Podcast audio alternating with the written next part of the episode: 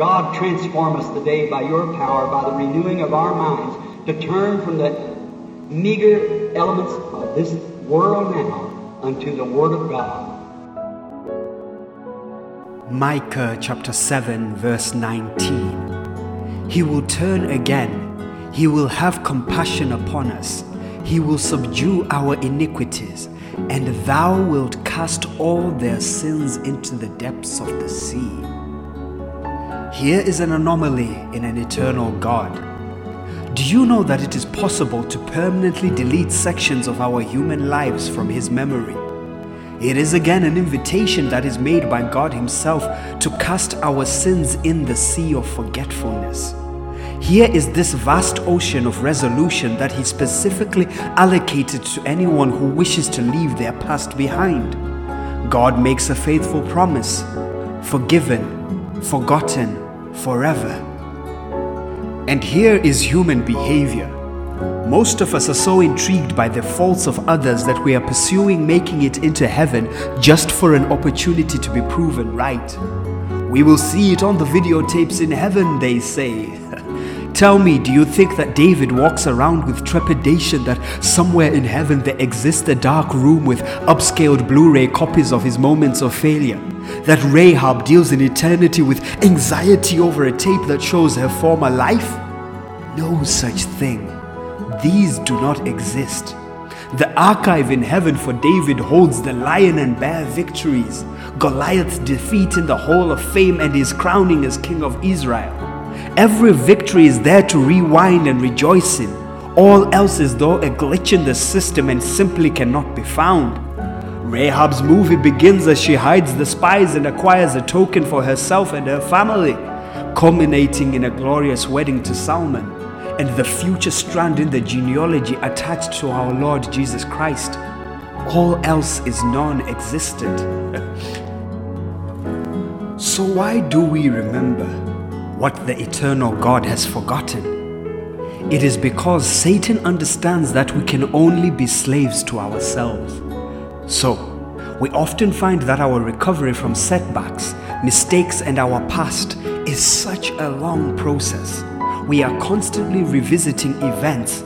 It's like having have paid money to watch the worst movie ever made, and then you decide to keep coming back every week to spend more money and watching the same garbage.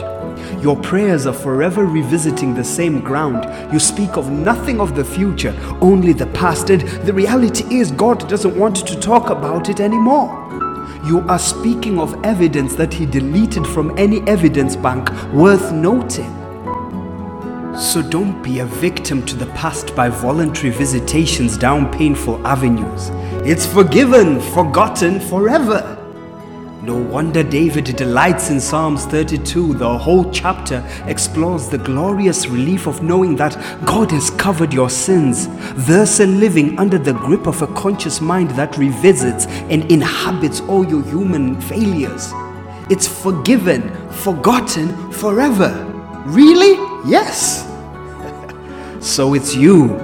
You that chooses to pack your fishing rod and bait to the one place you cannot fish you that chooses to draw out dark memories that had long since sunk into the abyss. You. And it becomes a cycle of regression, never able to make a step forward.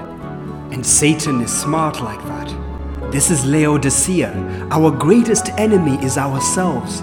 God has done completed his program and given us the complete handbook guide to materialize all the end time believer is destined to be.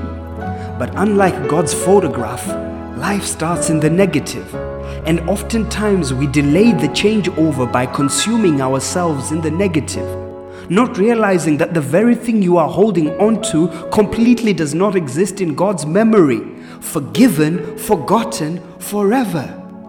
So, imagine the exasperation of the everlasting Father. He forgets, you choose to remember, as though you are the eternal one. See? You are in a trap of your own deciding.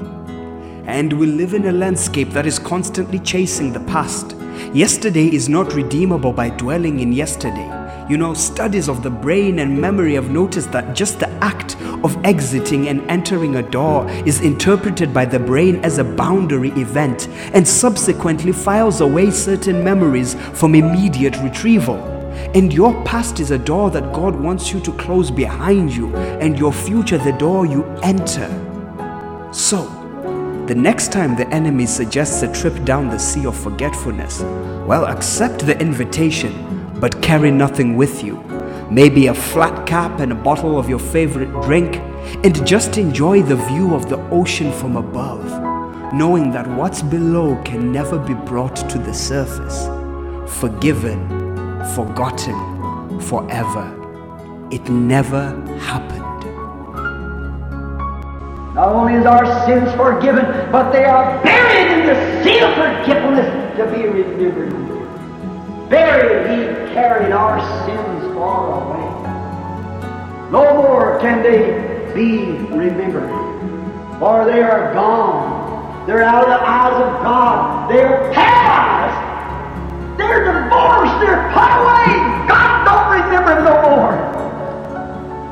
The church ought to rejoice this morning.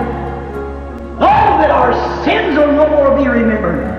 They are put in the sea of forgiveness into the grave of beyond any resurrection. They are dead forever and forgotten about. They are if they had never happened. Dying, he saved me, but buried, he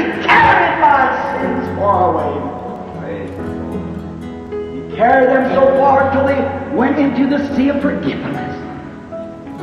For we know that those things are most surely believed among us. And they're most surely the truth. They're God's truth. Amen. All those great things were beyond human expression. We could never express our gratitude for such things.